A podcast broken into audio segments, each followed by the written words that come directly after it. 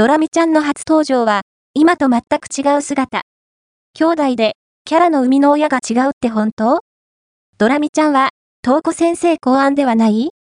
ドラミちゃんの初登場は、学年誌言わずと知れた国民的アニメ、ドラえもん。原作が始まってから50年以上経っているため、登場するキャラクター数も多くなっています。ドラえもんの優秀な妹であるドラミちゃんは、スピンオフのストーリーやボーイフレンドの有無など細かい設定もある人気のキャラクター。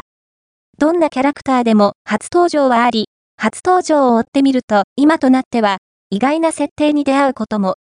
アニメドラえもん公式サイトよりドラミちゃんの初登場は小学館の学年誌小学4年生1973年3月号の予告カットにあります。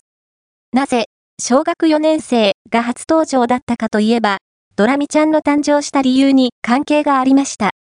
実は、ドラミちゃんは、読者である、小学4年生の女の子のお便りから生まれたそう。原作者が考案したキャラクターではなかったんですね。読者のアイデアでキャラクターができるなんて、とても夢のある話です。完全に別人じゃないか。読者の投稿が採用され、キャラクター化したドラミちゃん。読者投稿なので、設定が固まらないまま初登場したのか、予告カットのドラミちゃんは、体の色もドラえもんと同じでした。なんなら、ドラえもんを、そのまま女の子キャラに仕立て直したかのよう。小学5年生に登場した際はデザインが変更され、予告カットとは異なる今のイメージに近い状態でした。ドラミちゃんのルーツを遡ってみると、今の優秀な妹とは異なる設定変遷も初期は機械音痴おてん場で、家庭科専門のロボットという設定もあったそうです。時代に合わせて、ドラミちゃんの性能も性格も更新されていったんですね。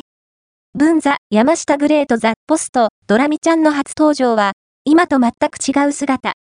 兄弟で、キャラの生みの親が違うって本当？